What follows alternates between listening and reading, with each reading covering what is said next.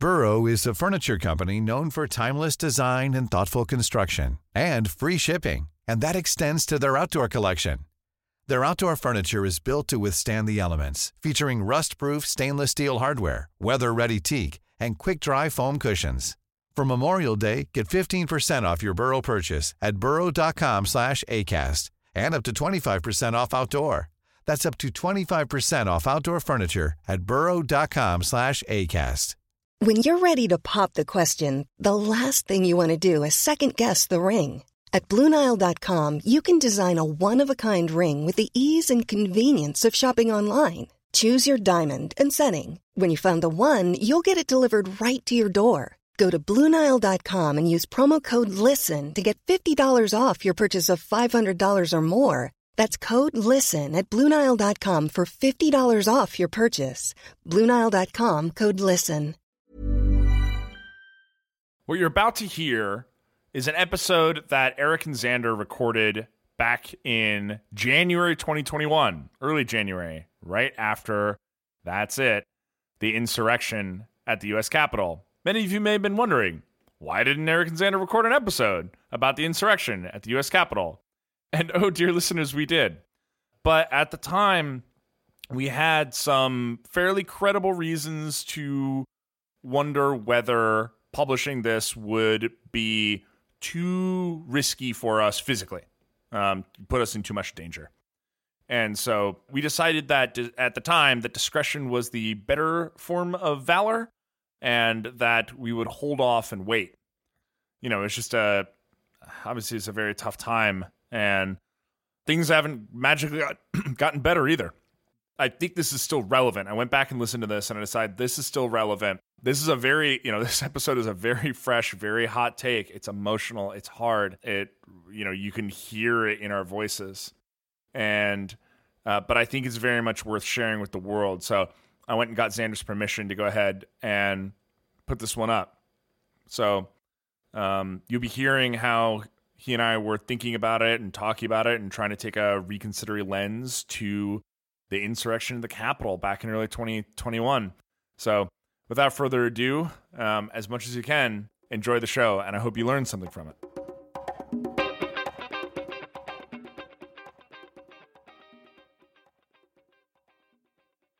Uh, welcome back, everyone, to Reconsider, part of the Agora Podcast Network, where we are podcasting to you post siege of the United States Capitol uh, from last Wednesday. It is Saturday the 9th. Uh, so that's the information that we're dealing with here. And before we get into it, I know we say that a lot, but we want to talk a little bit about what's changing for us because, you know, this is a watershed moment.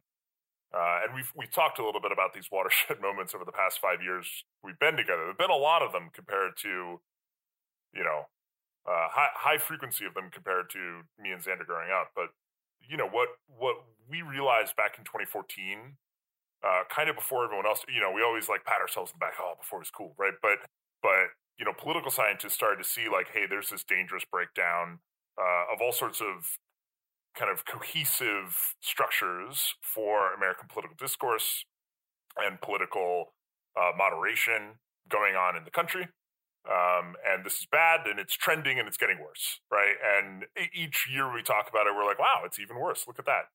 And um, and so we wanted to you know at least be you know nothing is ever a silver bullet but we wanted to be a force for improving how different tribes political tribes communicate with each other and understand each other. And um, you know because we we saw potential dark roads from this breakdown. Um, and it's of course been an asymmetric breakdown, but it's been a it's been a system system wide breakdown.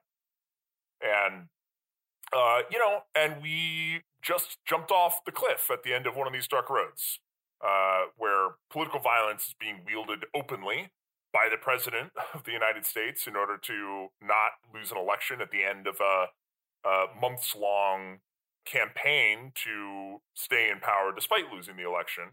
And, you know, what just happened is something that we have been, you know, trying our little part to try to prevent and it's here. So now what? And uh, we, we aren't really sure. Um, you know, we've always tried to provide context, uh, which we define as the background you need to better understand a, particular a particular issue, as well as trying to better understand why other people think the way they do about that same issue. And at, at times, I think this goal has maybe been um, well, our goal has been to provide multiple perspectives, and this has often been, I think, misconstrued as both sidesism, um, but maybe sometimes it comes across that way. We have in the past, we did uh, explained our position on moral equivalency uh, with um, an episode of, with Chris Martin from the Heterodox Academy. And my take on on context is this: if you're going to try to really understand how you get to a point in history, you need to understand the root causes. And like we talked about on our last episode, tit for tat escalation has been occurring in the US the last 20 years. Um, but that in no way means that the actions taken by, quote, both sides are morally similar at all, just that the flagrance with which norms are being flouted has grown. So, all of this is to say, we want to be absolutely unequivocal, unequivocal, unequivocally clear. God, Jesus, I can pronounce words that we are both condemning the insurrection that just happened and saying that there is no moral equivalent, no morally equivalent action, not even close, that the Democratic Party has taken in this cycle of escalation. And since the folks who are very clearly willing to wield uh, violence in order to accomplish their political goals, and you know they're willing to flout democratic norms to achieve with what they want, uh, Eric and I no really no longer really think it's reasonable to expect that people like that can be reasoned with. We've and if you follow our you know personal social media accounts, you'll see sort of how we were reacting in the moment to it, and it was you know with with some degree of, of shock. So we're trying to actively think about what Reconsider's role should be, is going to be in the post Capitol siege era of American politics. So we'd be interested in having a discussion with you. Uh, if you want to have a discussion with us, come come find us on our uh, Facebook group pages. I'm going to start by quoting Mitt Romney about a moment in the United States that will be a watershed in the same way that 9/11 was. He said, quote, "We gather today due to a selfish man's injured pride and the outrage of his supporters, whom he has deliberately misinformed for the past two months and stirred to action this very morning. What happened here today was an insurrection incited by the President of the United States. Those who continue to support his dangerous gambit by objecting to the results of a legitimate democratic election will forever be seen as being complicit in an unprecedented attack on our democracy. They will be remembered for their role in this shameful episode in American history. That will be their legacy. Such were the words of Mitt Romney, Republican senator from Utah, regarding whether senators in you know the United States Senate should object to uh, the vote counts in one or more states during the certification process, which reconvened after the siege. And one of the, you know, what's funny is if you go look back at Wedged, you have all this, you know, we, we quote all these like sensational political grandstanding quotes. You know, I remember Nancy Pelosi saying in 2014, or yeah, in 2014, that if the Republicans won the Senate, civilization as we know it would be at risk. And, uh, you know, there was nothing in 2014 to make us think that civilization would be at risk with the Republicans having control of the Senate. Um, and so we live in this age of sensationalism and hyperbole for political points and political power.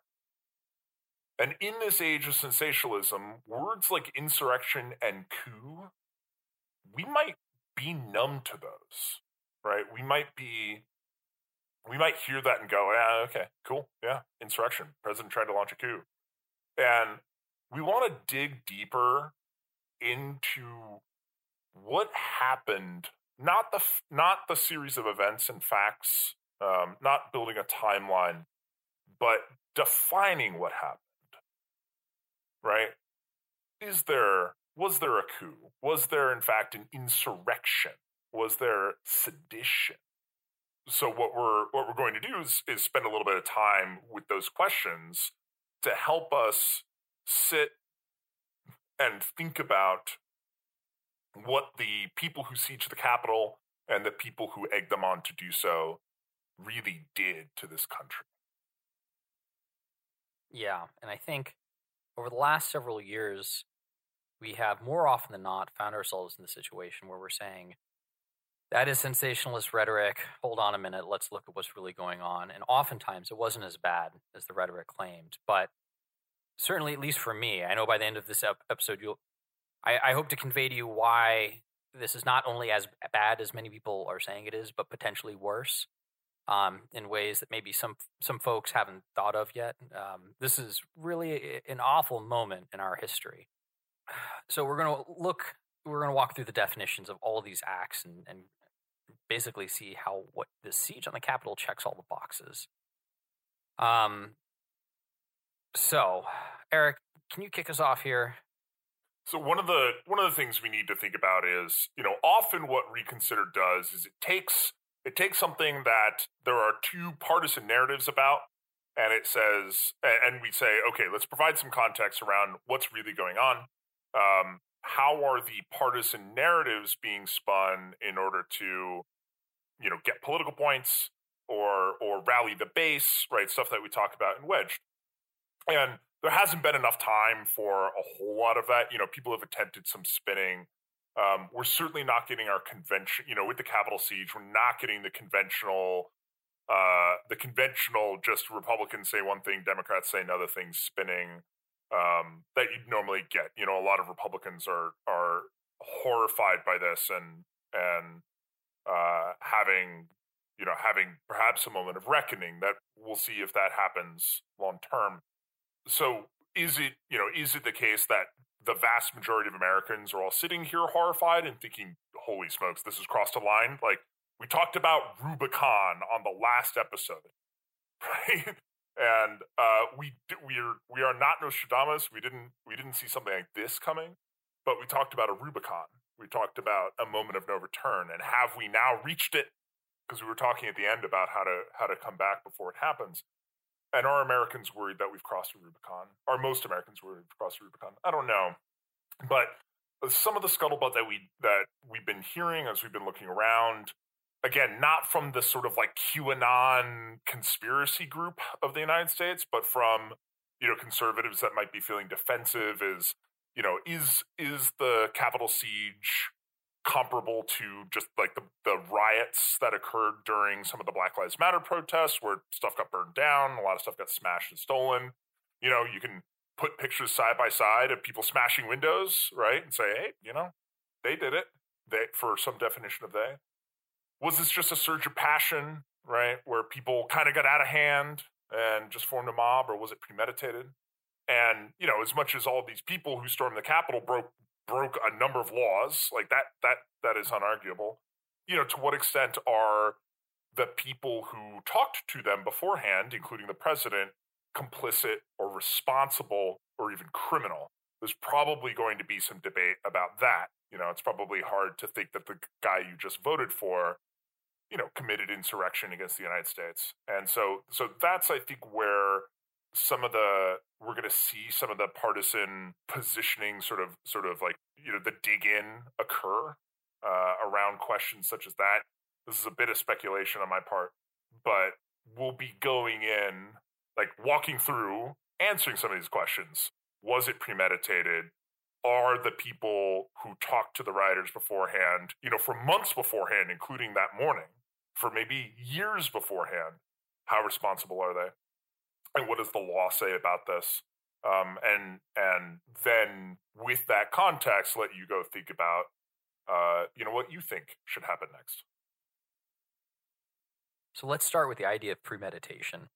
Um, and I have now described uh, recurringly online that this is uh, an event of premeditated violence against the state. So that let's just get one thing straight at the top here. The president has been completely transparent about his multiple attempts to illegally, therefore criminally, overturn what has been a valid election verified repeatedly by several bodies. There is no evidence that any any sort of improprieties existed to any sort of scale at all. And in, in Arizona, there are zero uh, um, fraudulent ballots found. Uh, so this mob that showed up to the Capitol had planned far in advance, and this is provable far beyond a reasonable doubt because there's lots of evidence out there. Just to start, you can look at what people were wearing at the event the full tactical gear with zip ties. People came with guns. People came with shirts that said Civil War, Jan 6, 2021.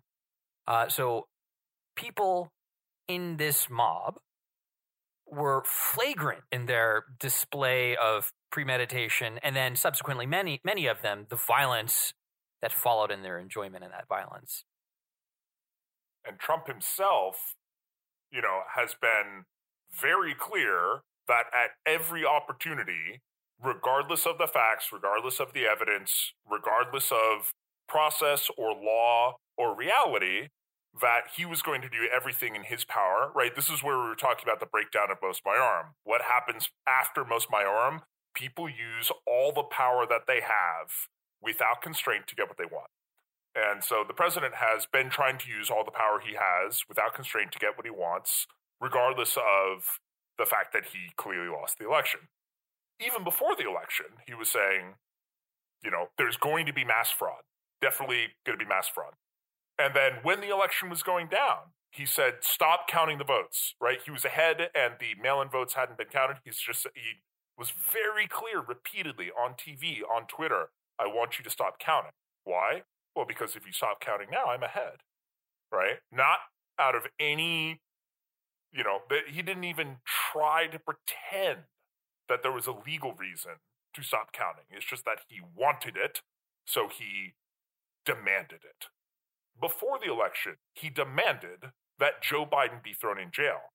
He demanded it of Bill Barr. He told the world on TV that he demanded it of Bill Barr and that he was mad at Bill Barr for not throwing Biden in jail. Why? Because Biden could beat him right? Because Biden could defeat him and unseat him from power.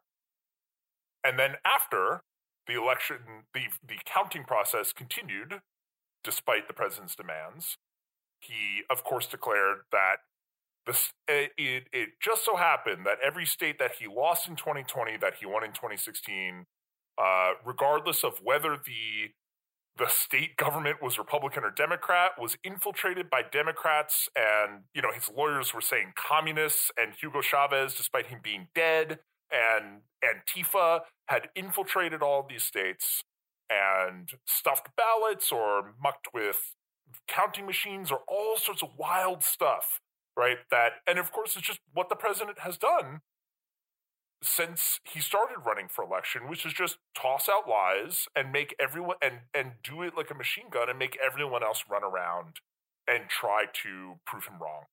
And as they do that, he just he just says more. So he, you know, so he, he's of course been propagating this idea that the election was stolen, that there was fraud, that the Democrats committed a coup by stealing an election and a lot of people believed it. And of course, there isn't evidence, and he knows there's no evidence, but he wants to stay in power. So he's been willing to do that. So, of course, the president has been completely transparent about his intent to, through illegal means, try to stay in power, also known as a coup. Right.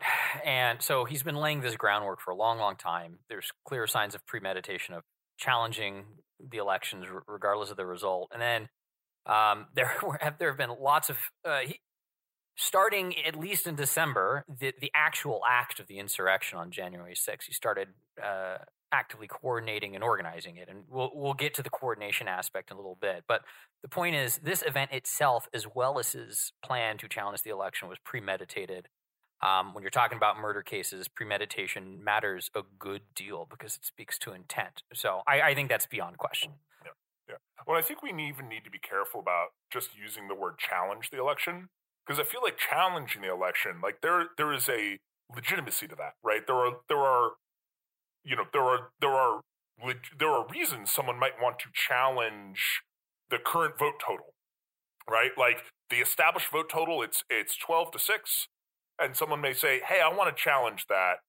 I'm worried about this thing that went down. Seems like it may have miscounted it, right? Completely legitimate decision that someone can make, and and people have in the past. This is just this isn't challenging an election. This is ignoring the election um, and wanting to like wanting to find some way to stay in power despite losing the election. Um, I don't know what the proper word for it is, but I just want to, you know, I, I, know that like again, we're usually the ones who are saying use less uh, less abrasive language. But I, you know, I think it's worth being, and I, I know it's not what you meant, Xander, but I think it's worth being very clear that, you know, legal challenges to whether something was counted correctly is one thing, but this is this is of an entirely different category. Yeah, if it walks like a duck and talks like a duck, right? Right. Um, no, I think you're right. I think I don't know exactly what to call it, but you know, lie about the outcomes of the election to seize power is certainly one one option. Now, we've established premeditation. Let's look at a couple of definitions for some of the words that we've now been using that other folks have been using. And Eric, at the top of the episode, you mentioned that, you know, with all the pol- politicized rhetoric over the last couple of years, we may have become numb to some of these words now. And in part, that's why we've encouraged not using sensational rhetoric when, when it doesn't apply to the circumstance so that the gravity right. of what right. they actually mean uh, hits home at the moment.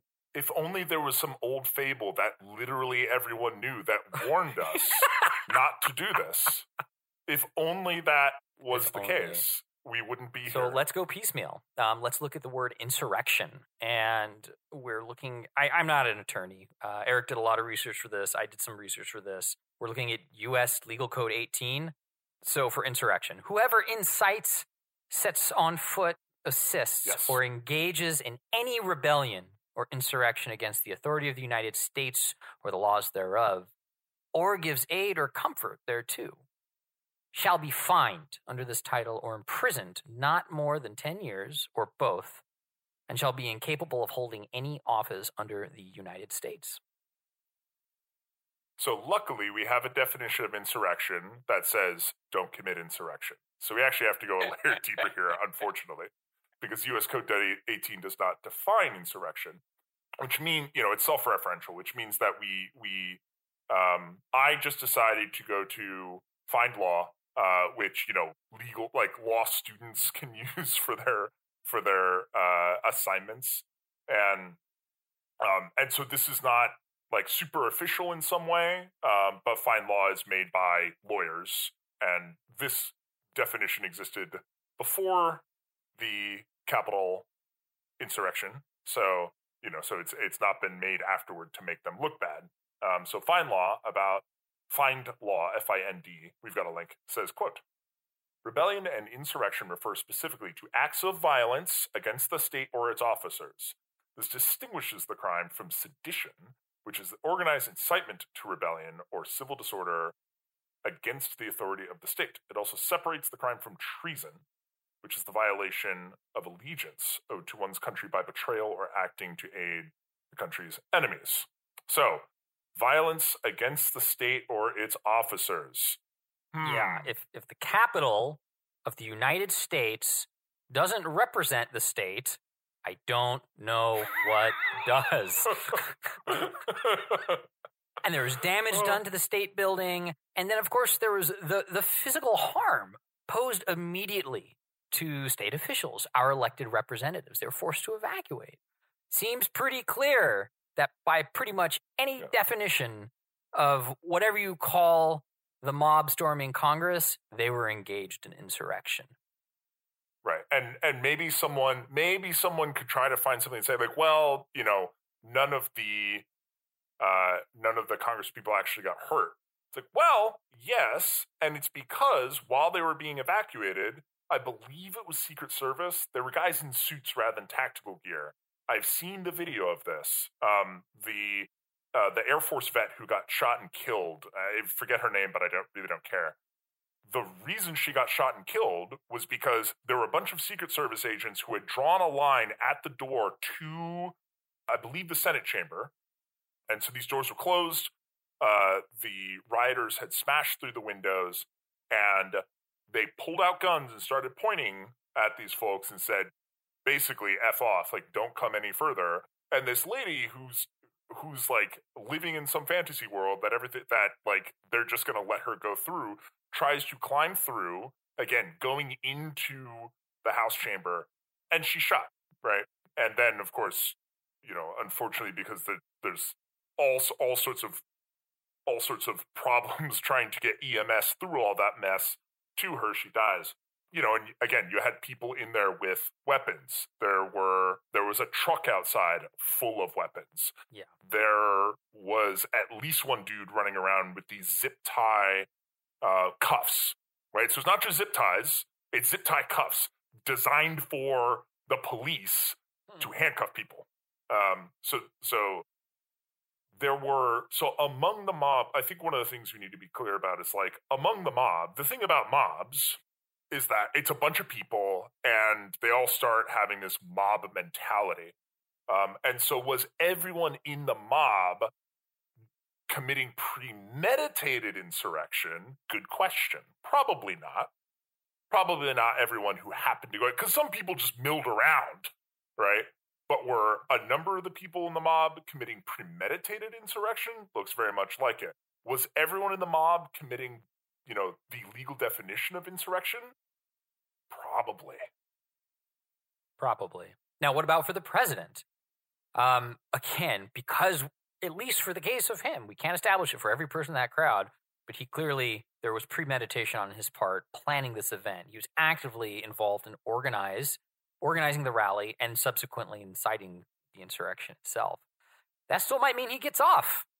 I, you know, that's the that's the world we live in. But his jury will be the Senate, and Republican senators, um, uh, besides Romney, who had been speaking out about Trump long before this, uh, Republican senators are now beginning to talk openly about potentially supporting uh, an impeachment trial that would implicate Trump in insurrection, uh, such as Sass Murkowski. Is that how you pronounce his name? Sass? Sassy. Apologies. Yeah. Sassy. Ben Sasse. Yeah. So um, so yeah, uh, Pelosi Pelosi is well, Pelosi didn't didn't draft these, but is having a vote over articles of impeachment that include inciting an insurrection against the United States government. So there was one. Trump had whipped folks up. We're going to actually quote Trump and a few of his lackeys later about stuff that they said leading up to this um, that that led it to happen, right? And it's certainly the case that this would not have happened if Trump had not convinced a whole bunch of people that the Democratic Party with Antifa and communists and dead Hugo Chavez's ghost um, and all sorts of other stuff were were attempting to commit a coup and steal the election and eject him from office. Ghost. That's pretty right? fucking funny. yeah, I, I mean, oh just, God, you can't make this stuff up, right? Um, and so you know, and so I think like the the apologists for this, you know, they they you can pick pictures of people just milling around being idiots. And at some point, when they got there and found that everyone was gone, right, all the people that they were coming after had already been evacuated, right, and they couldn't go find them because they didn't know where they were. Yeah, of course they started milling. Well, maybe not. Of course, if they were smarter people, they'd have said maybe it's time to go. But a lot of the people in that crowd were clearly not all that bright, and decided to mill around and get selfies taken of themselves and post them on social media. And now they're going to jail. And now a lot of those people have begun to clean their social media accounts because they realize that they've been implicated in, in crimes. Yeah, well, uh, as you might be able to tell us, Xander, um, from your work on privacy, uh, how likely is it that the FBI is constantly uh, making you know cloud save like cloud saves of whatever's on social media on a given day so that if you clean it up later, the evidence still exists. Like, how how likely is that? Yeah, yeah. I mean, it, here's my thing on that: the, the the probability or the, the chance that those photos are not backed up somewhere is zero percent. I mean, keep in mind also that they were storming the Capitol. There's probably like eight thousand cameras on that building, and they all back Yeah. up to cloud instantaneously. Um, I bet that there Yeah. is video proof of every single person that went into the Capitol um, uh, through social media and, and through that. But the thing is, like, so few people were arrested. Like, I know that proof exists, but whether or not they'll be prosecuted um, concerns me. Um, but yeah, that uh, the state Yeah. knows who is in there. If you were there, there's a video of you. Yeah, I, they're they're clearly going. cl- Clearly, the prosecutors in DC are going going after folks. How many of them will be rounded up? Good question. I remember having a conversation actually about the Portland riots because they were they got they got to the level of riots certainly, uh, as well as was it um, Chaz, I believe. Chaz. Um, you know, when the the Capitol Hill Autonomous Zone, yeah, Chaz, just sounds. I know, it just sounds like sounds like a sounds like a guy from Jersey Shore. You know, someone was like, why didn't when they when they when the police showed up in force, why didn't they just arrest everyone? And it turns out it's a de-escalation technique to try to end a riot first, to not try to arrest everyone because then it turns into chaos. Like if you, you, it's sort of like it's sort of like when you've won a battle, like let the enemy retreat. It's an art of war thing. So that is one possible explanation for this. I don't, you know, there's going to be so many. We we have this in the notes later, but Congress is Congress is going to spend a lot of time over the next few years having hearings about how the f did this happen, um, and some heads are going to roll, and and so I think we'll learn a lot more. I think a lot of people want to jump to conclusions pretty quickly, um, you know, because they're upset, which is understandable. You know, and of course, and you have a you have a part of the, the country that's like kind of decided all cops are bastards and therefore looking for you know the, looking for this as a way to say that that the cops are you know still bastards and um, what actually happened I I think it's too early to tell. But or wait, like what is the sorry what's the story behind what happened for the Capitol Police? I think it's too early to tell. I'm now getting ahead of myself because we actually have a whole section on the Capitol Police. Yeah. So I I'll, I'll come back to the Capitol Police thing because that is clearly an important part that we're going to talk about. But so we've talked about now the definition of insurrection and established premeditation. Um, let's talk now about the word sedition. So the conspiracy to sedition occurs if two or more persons in any state or territory or in any place subject to the jurisdiction of the United States conspire to overthrow, put down, or to destroy by force the government of the United States, or to levy war against them, or to oppose by force the authority thereof, or by force to prevent, hinder, or delay the execution of any law of the United States, or by force to seize, take, or possess any property of the United States contrary to the authority thereof, uh, they shall each be fined under this title or imprisoned not more than 20 years or both. I mean, it's in the definition, right? Right, right. So, you know, so the, I mean, the guy who sort of, even by this definition, the guy who carried off Nancy Pelosi's lectern, that's technically sedition. But in particular, you know, that part, that part is only so interesting, but, you know, he's, he's just so effed. But, you know, there's a, there's a clear part here Oppose by force the authority of the United States. And guess what? Senate has the authority to, I don't know, certify an election, right? And so they used force to try to oppose that authority. Uh, and even if you're like, well, maybe not that, prevent, hinder, or delay the execution of any law of the United States, right? They were pretty thorough. And, um, you know, the Constitution is one of the laws of the United States, and the Constitution says this thing has to happen. And they used force to uh, prevent, delay, uh, and hinder, right? And so everyone involved in here, again, not a lawyer, but my read, it's pretty clearly sedition, right? So why, again, why are we laying into this so thick? We're talking about, we're talking about these like big deal crimes, right? Um, these like big deal crimes against the nation, right? Against our own country, such as insurrection and sedition. And, you know, and so the conspiracy part is important because it's pretty clear the people that stormed the Capitol uh, are, you know, they're going to have a hard time. You know, they, I, I don't want to be their defense attorney trying to get them off a sedition charge. Um, but let's talk about the president, right? So let's go back to the beginning of this. If two or more persons in any state or territory or in any place subject, blah, blah, blah, conspire to overthrow, put down, uh, or yeah, fine, conspire to. So, um, so what needs to be true here uh, is any evidence from anyone that the president hoped that this would happen by doing what he did, right? By by having his inflammatory speech at the beginning. And unfortunately for President Trump, he doesn't know how to keep his mouth shut. Right. Fortunately for the rest of us, he doesn't know how to keep his mouth shut. And and how do we know he doesn't know how to keep his mouth shut? Literally, when um, God, I forget the name of the author, Bob something, um, the guy who does presidential biographies right? Trump knew he was being recorded and told this guy, yeah, I lied about the coronavirus, right? And then when it got out, he was like, oh my gosh, how could you have done such a, you know, it's just like, um, you know, and he's also been caught like on tape calling, you know, calling the Secretary of State of Georgia and saying, you know, you need to find me however many thousand votes, right? And and trying to bully him into it. So the guy, you know, um, there are going to be subpoenas about this, and we're probably going to hear.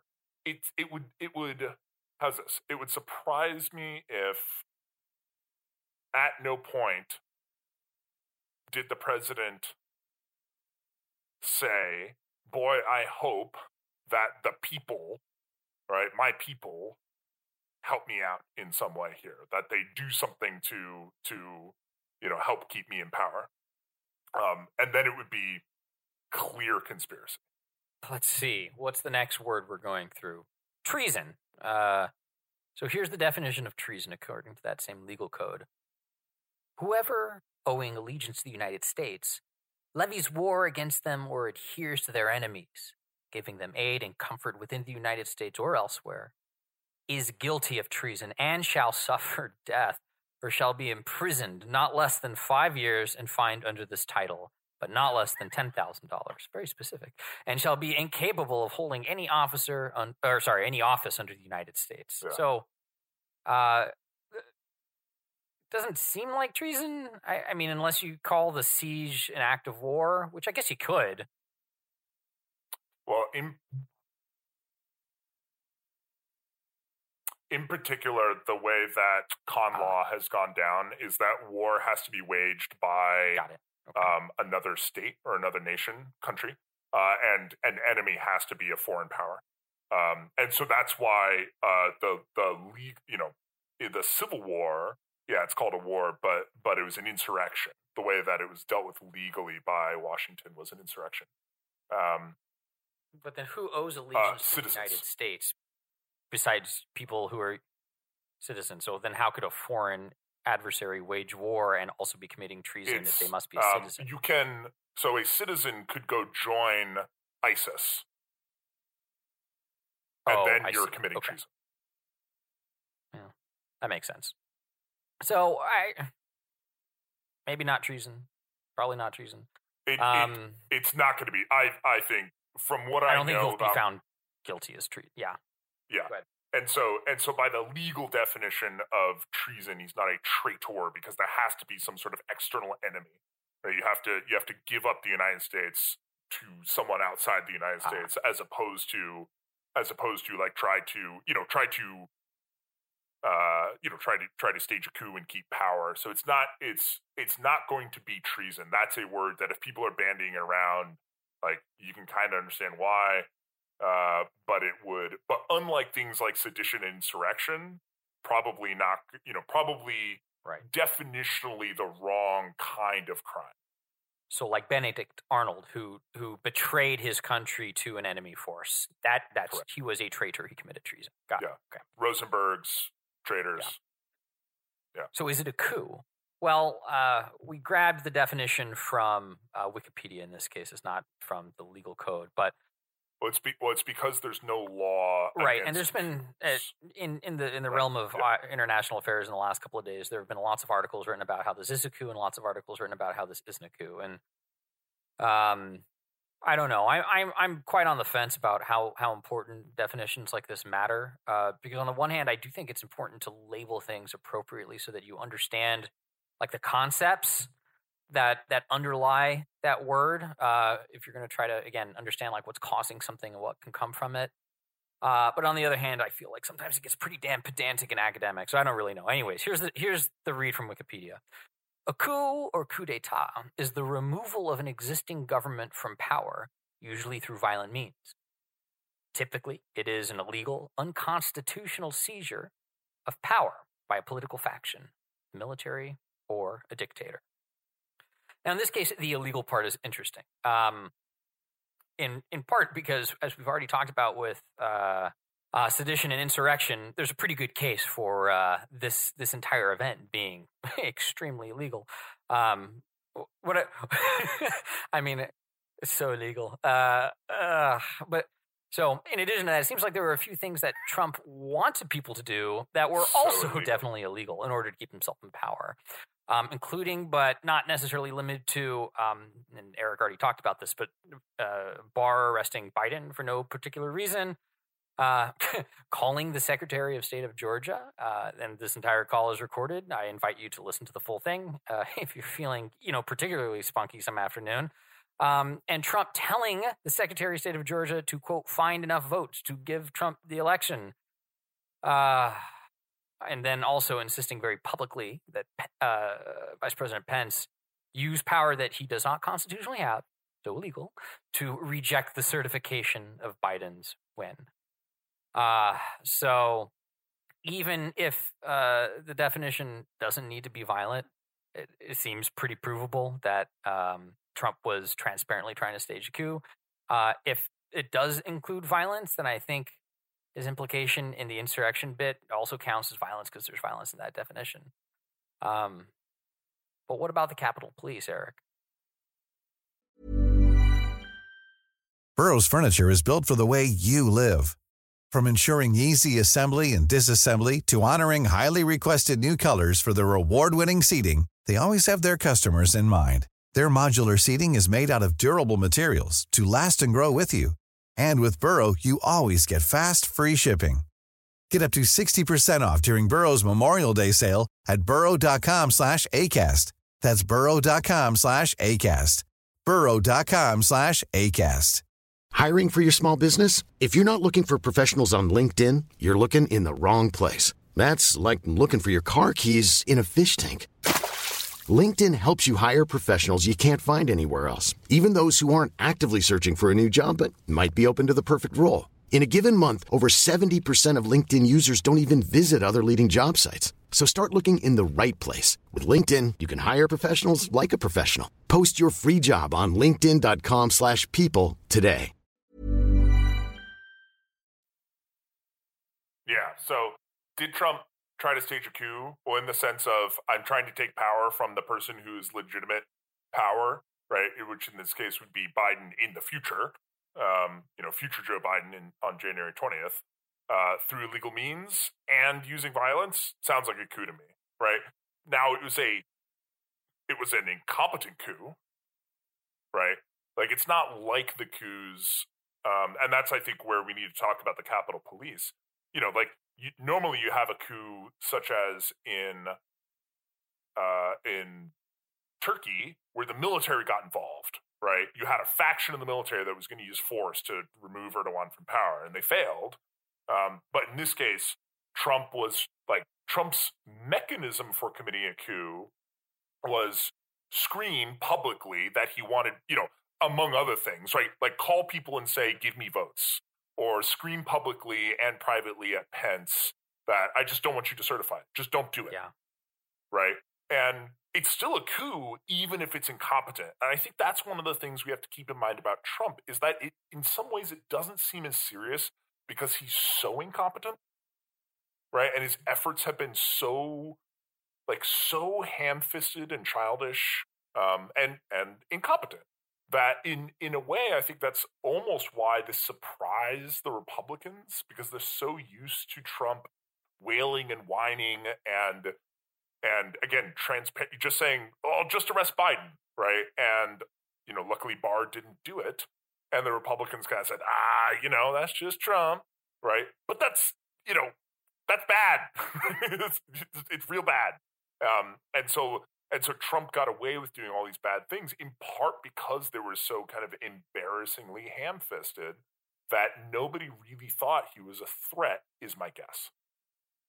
Yeah, and I think uh, you already emphasized this, but I want to re-emphasize it. Just because uh, a coup is unsuccessfully carried right. out does not mean that it wasn't a coup or an attempted coup, which is the thing that you would be found illegal of if hopefully you don't succeed, right? You're still guilty of committing the act.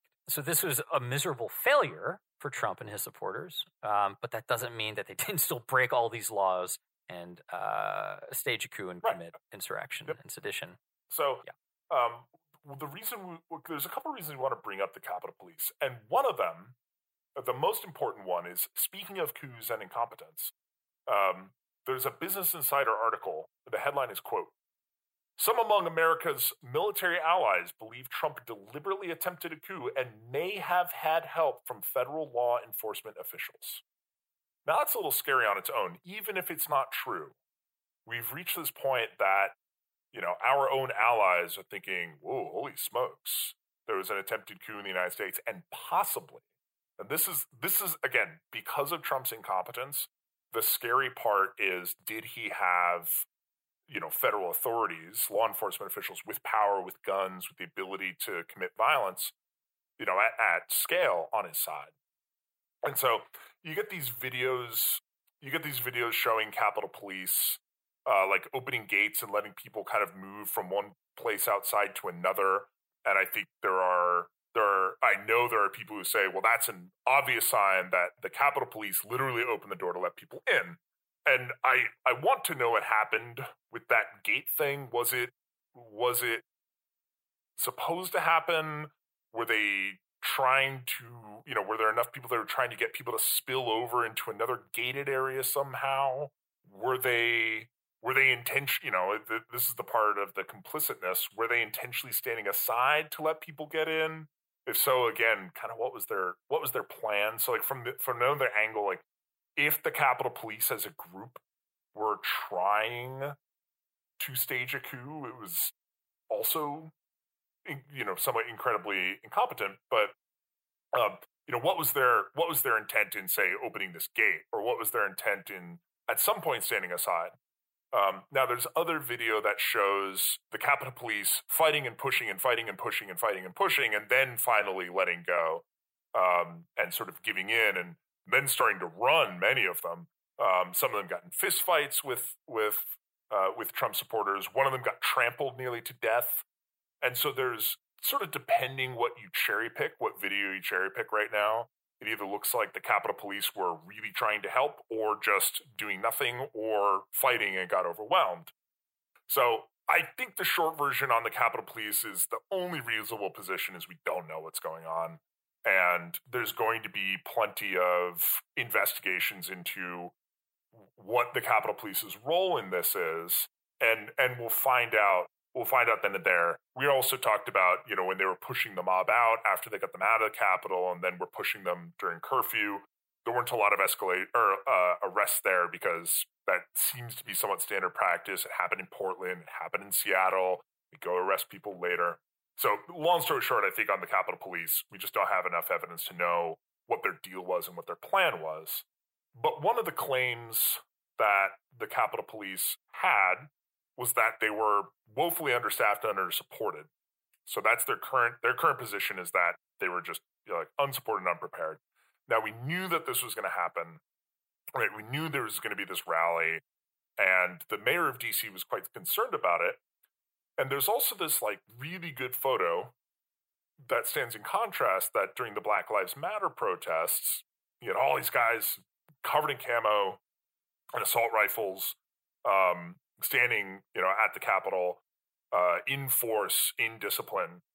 Um, and why weren't those folks in camo and ARs there for Trump's rally, Xander? So why wasn't that? Why weren't those camo covered military dudes standing at the Capitol during Trump's rally on the 6th when they were there for the Black Lives Matter protests? There's a simple reason why. There's only one person in the United States who has the authority to deploy those folks, known as the National Guard, to DC. Do you know who that person is, Xander? I'm guessing it's the president. It's the president, right? And so if you think about it, it's actually a really simple explanation. No conspiracy necessary. During the Black Lives Matter protests, which Trump's like, oh, it's all Antifa, they're going to try to burn the place down, right? Deploy the National Guard, make sure everything's safe, show law and order. But when it's his own people, we all know, regardless of whether you tr- support Trump or not, you know that when it's his own people, right, law and order doesn't count for them, and we're not going to deploy the National Guard. We're going to let them do whatever they want.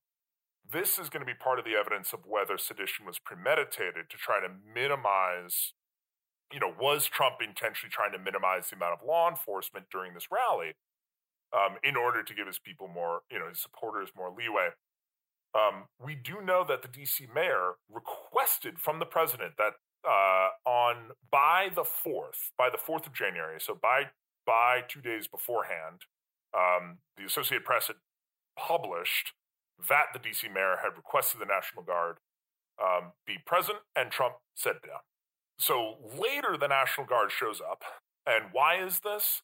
Um, what's interesting is we actually have some evidence, uh, or and it's it's linked. It's actually uh, it's someone in the Maryland National Guard or State Guard uh, tweeting about this um, saying that Governor Hogan of Maryland was watching this unfold and calling the National Guard and saying, go in. And the National Guard saying, we don't have the authority. We can't do it. We're trying to get the authority right now.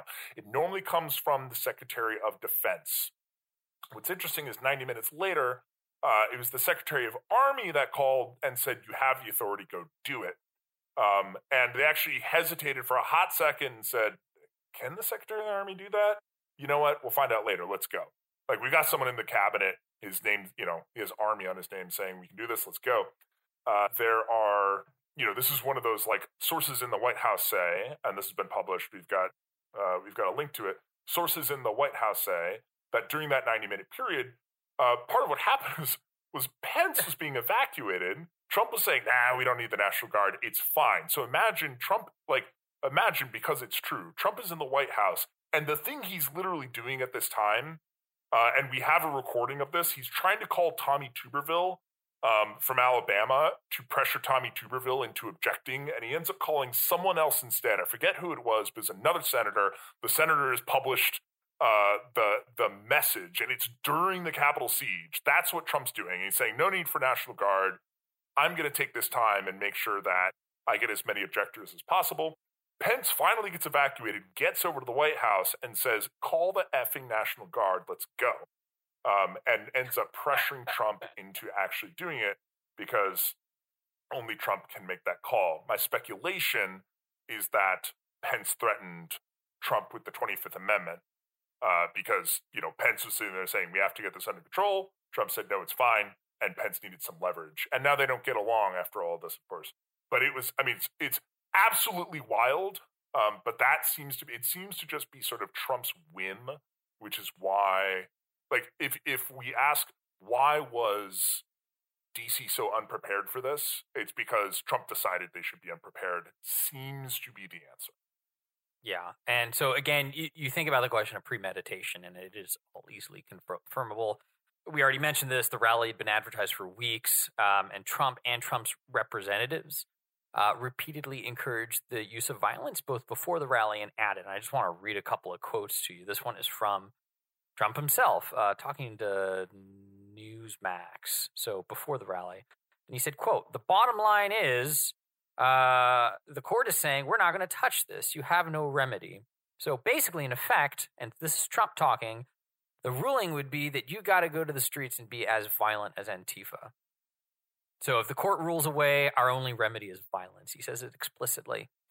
Uh, and then, of course, you go all the way back to the debates back in November. It feels like a lifetime ago when he told uh, what we now know is a militia group that was implicated in insurrection against the U.S. government to quote stand back and stand by.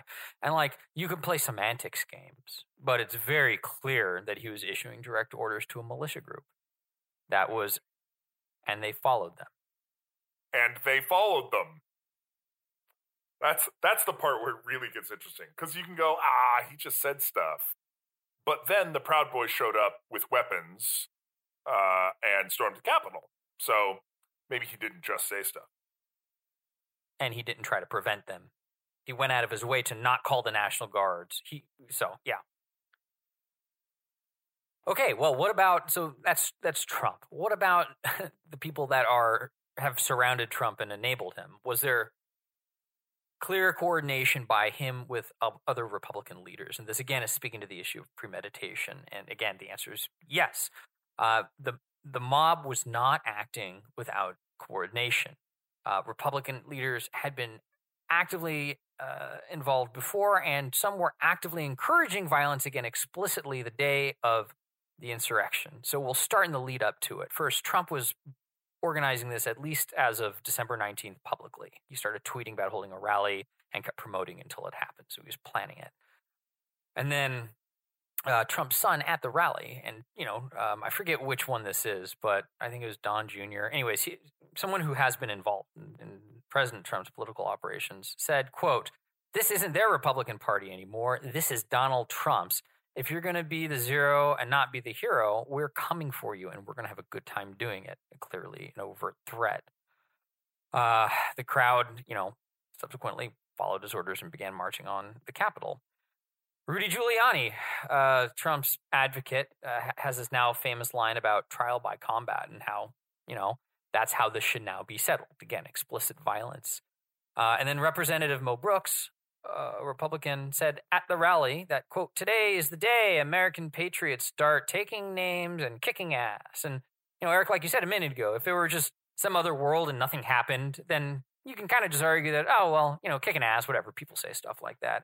But then they went to the Capitol and assaulted it. So it seems like a clear incitement of violence.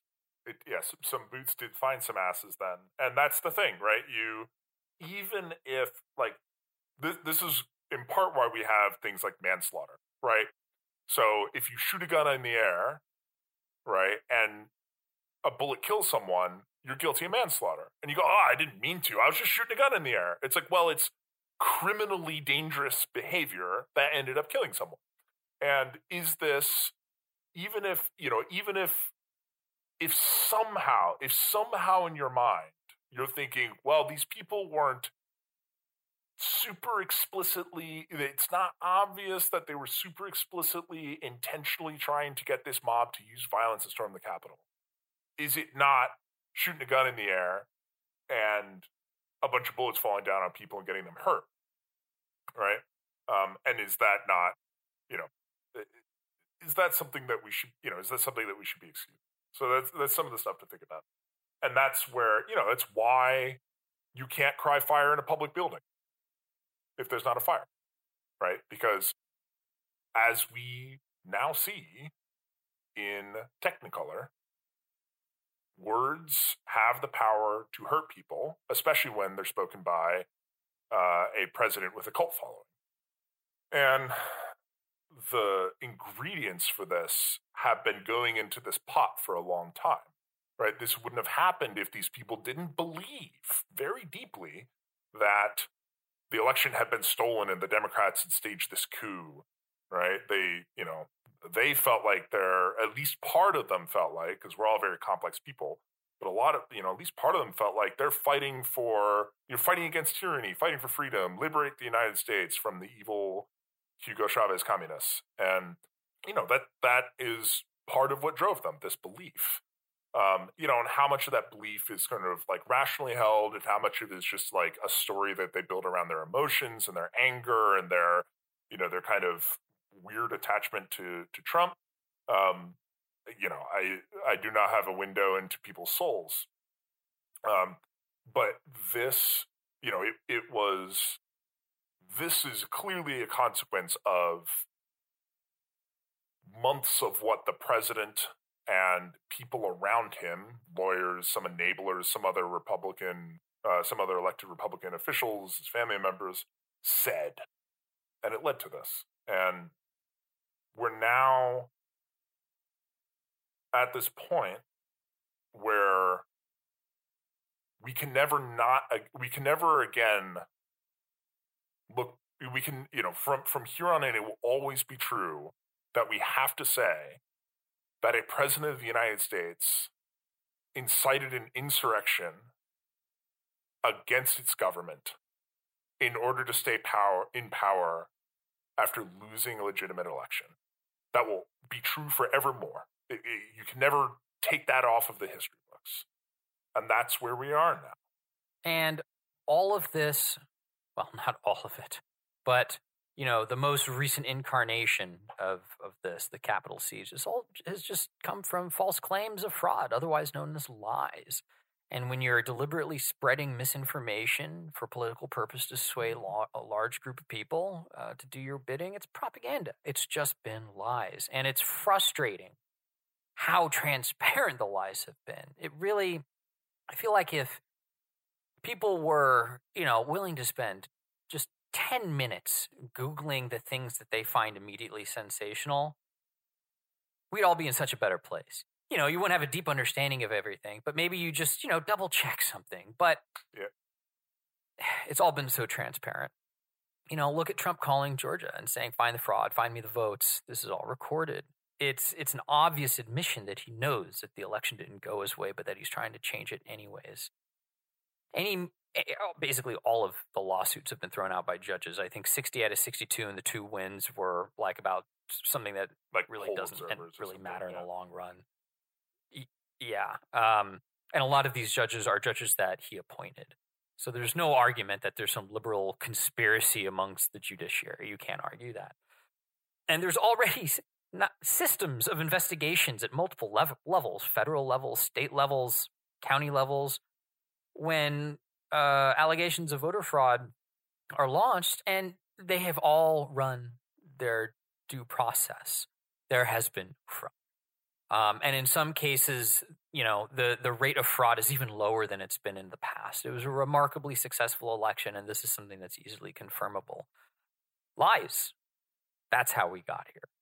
I remember, I actually remember Lindsey Graham on Wednesday night because I, you know, I, I got a little distracted on Wednesday and spent a lot of time watching the news, which is actually something I tend not to do. Like just for my own, you know, you might ask how I'm so informed. I go hunting for certain news, but I don't sit there and watch the news. Uh, it's it's I I think it's just un, an unhealthy habit, you know, mentally psychologically unhealthy. But I was watching the news that day, and I watched the Senate reconvene. Um, this felt like a really momentous moment in our history, and I think it was. And I remember Romney's speech, and I remember Lindsey Graham's speech. And Lindsey, you know, Romney was very, uh, you know, very clear, principled, morals, a little bit of fire and brimstone, Romney's way. Uh, and Lindsey Graham was like folksy and you know, uh, and and just very practical to the to the facts, to the point, and and that's his way.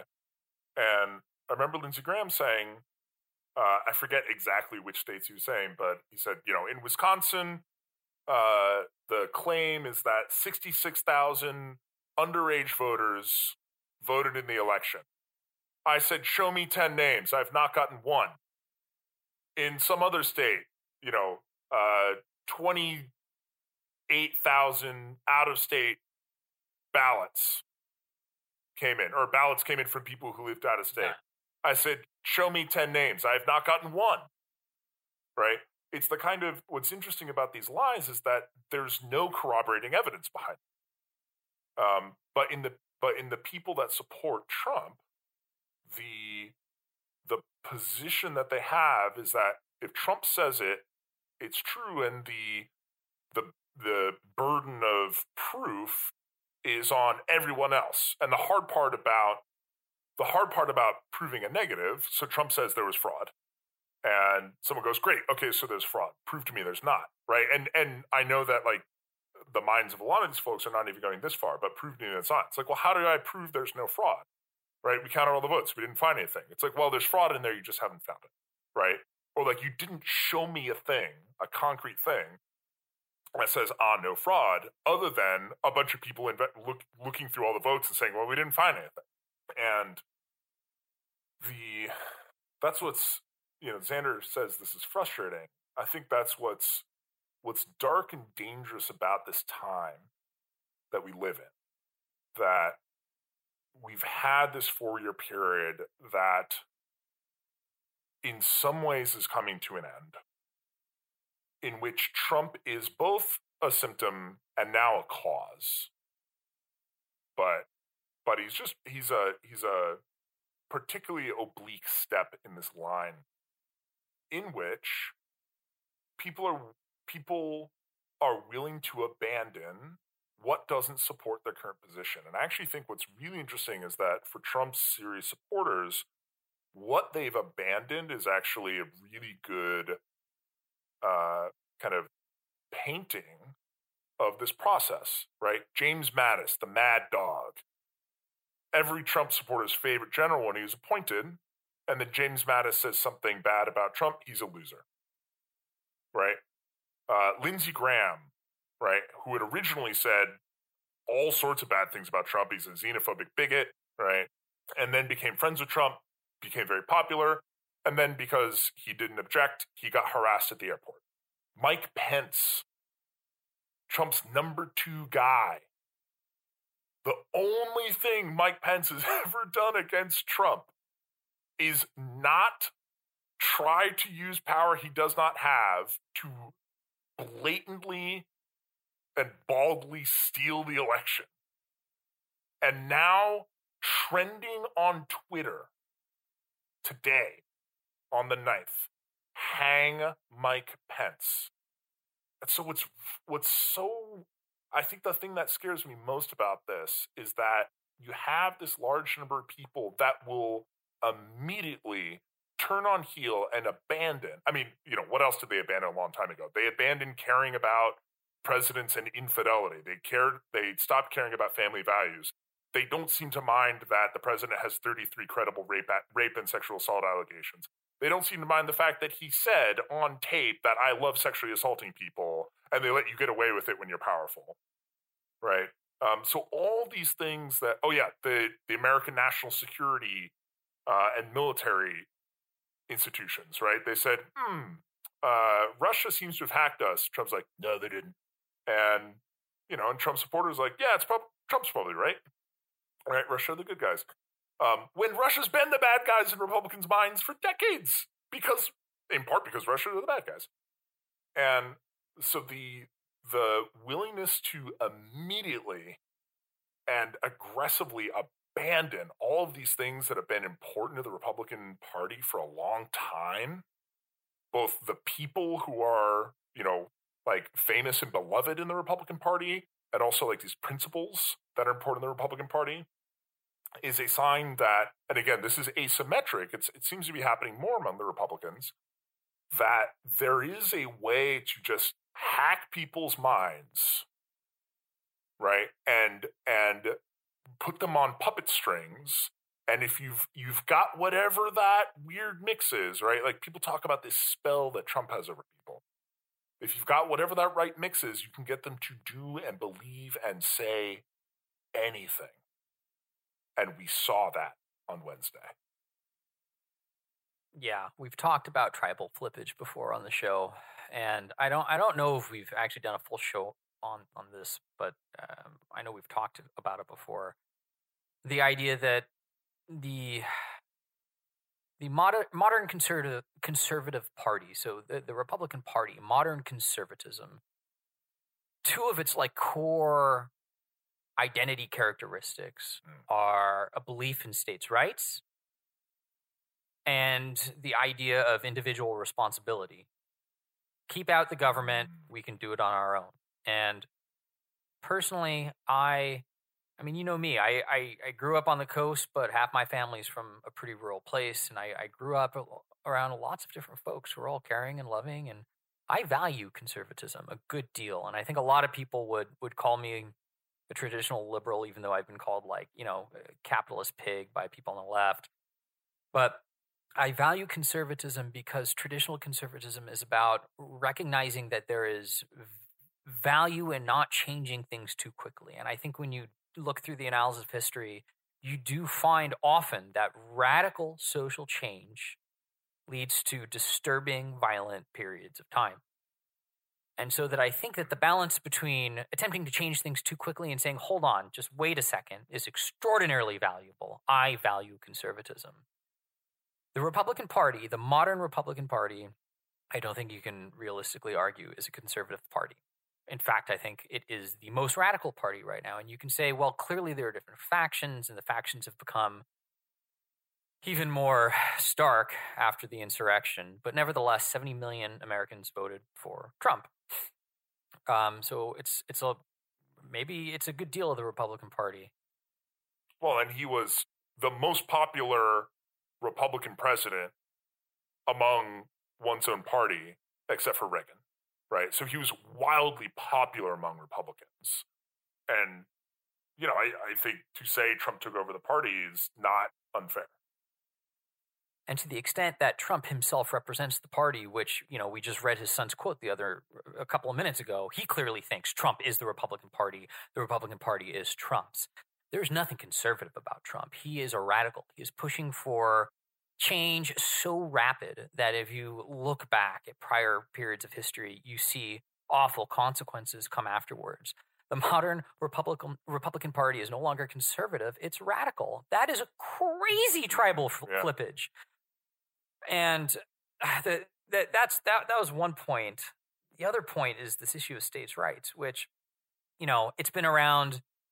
The idea that conservatism in America values the, the decentralization of power distributed among states and not held unduly in a single central state institute, it's been there since the beginning. Right.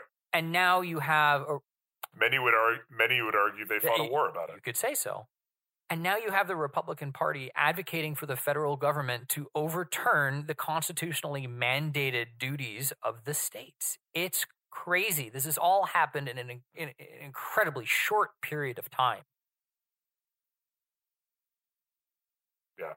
And you know, we're at this we're at this point that again has a Rubicon been crossed? And we have to ask that question now because hmm. I think some people think, oh, like the zit has been popped finally, right?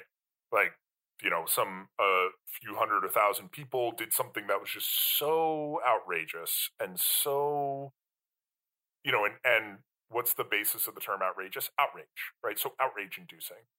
That, um, I, you know, so I, I think some people are going to sit there and say, okay, well, you know, now the Republican Party is going to walk back, and reasonable Republicans are going to take a stand finally, or maybe right? As we can see, even well, again, this is the night, this is three days afterward, Hang Mike Pence is trending on Twitter. And there are, oh gosh, I forget who published it, but long story short, there's uh, uh, the FBI is the FBI is telling news agencies that they're they believe there's going to be more right wing violence um, that there are, you know, on social media sites, but you know, they may mean 4chan, right, or or stuff like that. Parler has been shut down, but they may mean stuff like 4chan. Um, that right wingers are planning to come in force to the inauguration and start camping out there the day before, um, and do what? unclear, other than other than try to disrupt. Um, and so, is it going to be worse before it gets better? Maybe, right? That's the thing about that's the thing about this momentum, right? People don't just shut off when they get that angry. They don't just turn it off. Um, you know, it's almost as if you know you made a monster with the hopes of being able to use it, and then and then the monster's free and rampaging, and you don't have control over it anymore it's a real shame that there are not popular stories in our culture warning us about creating monsters. Right? That was sarcasm. Sorry. And here we are after this event happened. And I forget if it was day of, whether it was Wednesday or Thursday, but after the insurrection happened, you still had 147 House representatives ob- object uh, uh, object to the, the the votes that, that that had already been cast and verified repeatedly. There's no evidence of fraud, none, even less than you'd expect in a normal year. And that's just evidence that people are still already, quickly after this event happened, willing to continue to play politics and lie and continue this perception among Trump supporters that there was this mass fraud. This increases the risk of more violence. Yeah, in particular because, you know, you I've said this before on this show, right? And so I'm not the only one who believes it, but but like it, it is a kind of model I have about about a citizen's duties. And I've said there are four boxes you use in the defense of liberty soap, ballot, jury, ammo. Use in that order, right? And and all of a sudden, I'm feeling like a fool for saying it because let's imagine you're a hardcore Trump supporter that has that same model in your mind. They use the soapbox, they used the ballot box, they think it didn't work. Well, this ballot box didn't work, right? You can get what you wanted, but they think it should have worked. And so then a bunch of lawsuits happened right and and you know there were all these like procedures there were all these mechanisms by which if if you really believe that Trump should have won that election and that some mechanism in the United States democratic process should stop Biden from taking office on the 20th we've now passed a point where you don't believe that there is no process left. There's no step. There's nothing short of violence to stop that from happening right? And so how many people we're holding back saying surely you know our, our elected representatives will do the right thing because i believe that there's all this fraud um, or surely the courts will do the right thing because i believe there's all this fraud. You know and how many people have been convinced by the certification process that oh you know what it probably was just a final you know how many people who believe that there was fraud have been convinced by this process that, oh, you know, actually it was probably fine. I was wrong this whole time. Trump was wrong this whole time, lying this whole time? Probably not many. But how many of them have said, okay, the system failed. What do we do now? Um, and so, is there a and, and and I think that's what's so frustrating about these these House representatives, these 147 House representatives and seven senators, raising objections to play politics because they still think it's a game but they're fueling this idea that yep the system failed and the wrong person's president uh, because of fraud because of a coup because of cheating um, and it's all just raw power now right? What does that mean for Mos Maiorum what does that mean for being able to walk back from this again i don't want to play nostradamus here but i have a bad feeling there are a lot of people that plan that that are that are further radicalized by this rather than moderated and, yeah. and plan to use violence Oh man, when the thing happened on Wednesday, I think I was just so focused on trying to get new information that I, I it was hard to focus, but I was just I focused on on my on my work, but I was just only focused on this event. But in the days that followed, I you know eh, the shock kind of begins to wear off, and and you think a little bit more about the implications, and like I I've had people come to me and say, "Oh, well, if you're shocked, you weren't paying attention." It's like, okay, like clearly there's a difference between you know joining the Marines and being in boot camp and being told that you'll experience violence, and then actually experiencing the violence itself. Experiencing this event was different than anticipating it, and and I don't think a lot of us anticipated that whatever happened on the sixth was going to be quite like this. So here, here's one of the scarier thoughts that's been swirling around in my head lately clearly, in order to try to get back to this idea that we actually have shared norms that respect due process and the peaceful democratic uh, transition of power, justice needs to be served. Criminals need to be tried in a court of law, and if found guilty, go to jail. And if they're not guilty, then that's fine. Uh, this elects, and, and this probably includes elected officials. Um, and there are different models for this. You know, there's the Colombian model, there's the South African model, but I, you know, let's say that that happens and people who deserve to meet justice do, and maybe even some current Republican leaders go to prison. Now, just hypothetically, bear with me. Imagine a year in the future, not too far in the future, when the world has again changed dramatically. A year ago from today, where were you and could you have imagined the world today? And let's say in that in that not too distant future, the Republicans have somehow reformed a governing coalition. The split we're seeing is, I, I don't know, solved somehow. Um, how, I don't know. But, you know, this sort of thing's possible because the future is uncertain. Now, do you think that the people who supported Trump, who are currently violently angry and will continue to be violently angry throughout the entire Biden administration, do you think they, they will be less angry and less violent after uh, their leaders have been convicted? They'll see it, however wrong they are, as an escalation in this tit for tat uh, political cycle of political violence that we're seeing. And with the precedent set, even if the precedent is set in a just, fair way, in that people who deserve to meet justice do, that future party may escalate further and just start imprisoning political opponents that may have not committed any crimes or are not complicit in any obvious, provable acts of insurrection. They just don't like them. And what so what scares me about this is that this future. Uh, I want to be clear that I don't think this is the most likely scenario. Um, but it seems exceedingly possible. Um, I don't know what that means. Maybe ten percent, maybe fifteen percent. But if you had asked me two years ago if I thought that po- was possible, I'd say, I mean, everything's possible. Maybe a fraction of a percent. So like the the probability that something like this could happen in the near future, I think, has gone up dramatically, and that scares me quite a lot. We're already on that dark road. It's no longer in front of us. The question is, how far down it do we go? We need to do everything we can to stem this cycle of violence. But we also need criminals to face justice in order to reestablish norms. So, how do we think about this trade off? I don't know. Yeah, I've actually read uh, I, have dipped back into General David Petraeus's counterinsurgency manual, right? Which is a never thought I'd be thinking about how it applies here. Um, a big part of counterinsurgency is denying support to the insurgents, right? So, you know, there are. That, it's one of the things we learned about radicalization is that de-radicalizing people, deprogramming people is incredibly difficult um, and takes a lot of concerted effort.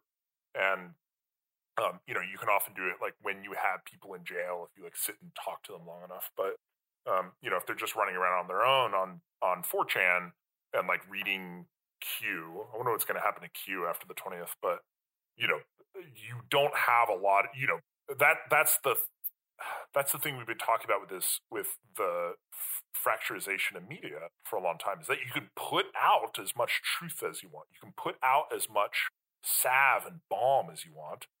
But if people aren't in a place to consume it, right, they're listening to to Q and and 4chan and OANN and you know crazy Facebook groups, and they're just not paying attention to uh, facts or or moderating messaging. Um, it doesn't matter, right? So broadcasting doesn't really can't really solve the problem at least to those folks. But the, you know, so so can you de-radicalize the people that have been radicalized? Maybe not. You know, and there are there are, you know, Xander mentioned the Colombian and South African model specifically because they were insurgencies um, that had to get dealt with. And the weird balance that you need to strike is that as part of counterinsurgency, you also do have to take off the board the people who are radicalizing individuals, right? And making the problem worse. And you have to take the, you know, take a lot of the radicals who are committing violence, you have to take them off the board, right? That means putting them in jail, which risks angering more people, but also you can't do nothing, right? It's not just about reestablishing norms, it's also about trying to um, you know, get this this cycle of radicalization under control. And and so how do we come back from this? you know, and that, and that that's I think the question everyone needs to be thinking about. Reconsider was all always about preventing a crisis. Well, we're here, and I don't. You know, we can't take it personally. We're two two dudes with microphones, and you can't take it personally either, dear considerates. But but we failed you know, those of us on the forces, you know, those of us who, who are part of the forces of civility and you know, just functionality and the republic, you know, and its norms and its values have been dealt a blow. Um, we've not failed in the sense that it's all over, but we've had a failure uh, and a bad one. And so, how do we come back from it? That's the stuff Xander and I are going to be thinking about. And those of you interested in thinking about it with us, uh, we'd love for you to reach out on the Facebook group. Uh, or if you're not willing to have that conversation in public, send us an email hosts at reconsidermedia.com. Uh, stay safe, everyone. Chat with you soon.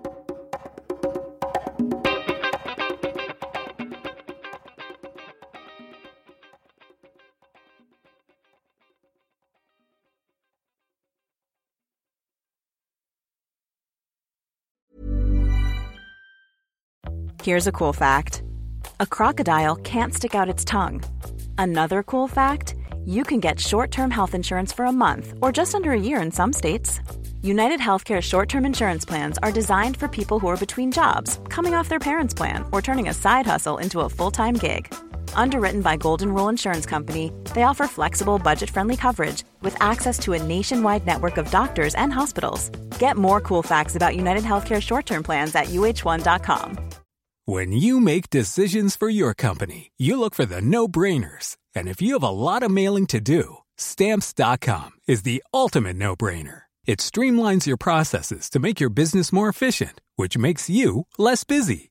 Mail checks, invoices, legal documents, and everything you need to keep your business running with stamps.com. Seamlessly connect with every major marketplace and shopping cart Schedule package pickups and see your cheapest and fastest shipping options from different carriers with rates up to 89% off USPS and UPS rates. And with the Stamps.com mobile app, you can take care of mailing and shipping wherever you are. Make the same no-brainer decision as over 1 million other businesses with Stamps.com. Sign up with Code PROGRAM for a four-week trial, plus free postage and a free digital scale. No long-term commitments or contracts. That's stamps.com. Code program.